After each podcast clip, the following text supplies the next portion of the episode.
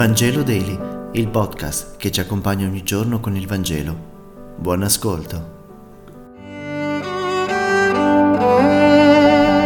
Lunedì nove maggio. Lettura del Vangelo secondo Giovanni, capitolo dieci, versetti uno dieci. In quel tempo disse Gesù: In verità, in verità vi dico, chi non entra nel recinto delle pecore per la porta, ma vi sale da un'altra parte, è un ladro e un brigante.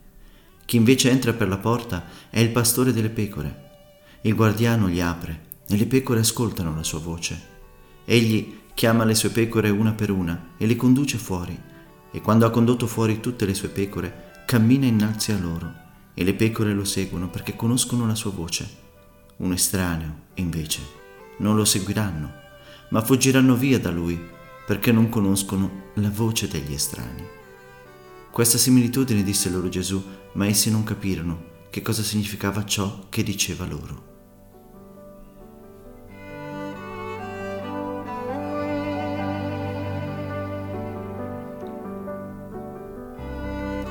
Il Vangelo di oggi apre un lungo discorso, dove Gesù rivela chi è per gli esseri umani e soprattutto per i suoi discepoli, che cosa fa per loro e come essi si comportano con lui. Gesù presenta se stesso in contrapposizione a coloro che non sono pastori, ma ladri e briganti, cioè i responsabili di Israele che non promuovono il vero bene del popolo e quanti, mossi da un falso messianismo, procurano invece la sua rovina. Le immagini che Gesù porta potrebbero essere ispirate alle usanze della vita pastorale nella Palestina di allora. Alla sera i pastori conducevano i loro greggi in un recinto per la notte.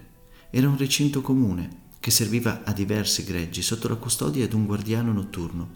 Al mattino ogni pastore chiamava le sue pecore, ciascuna col proprio nome, ed esse, pur mescolate durante la notte, riconoscevano la voce e seguivano il loro pastore.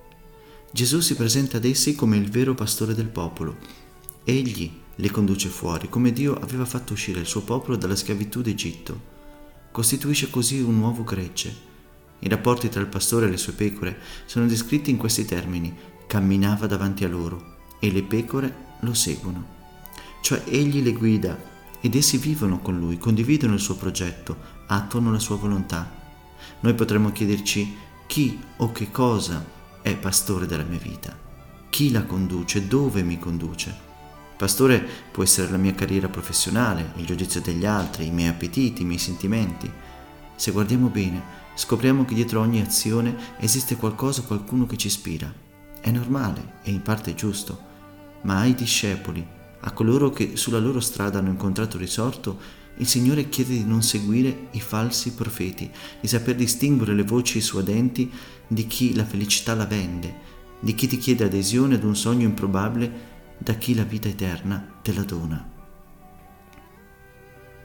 Grazie per aver meditato insieme. E se questo podcast ti è piaciuto, condividilo con i tuoi amici ed amiche. A domani!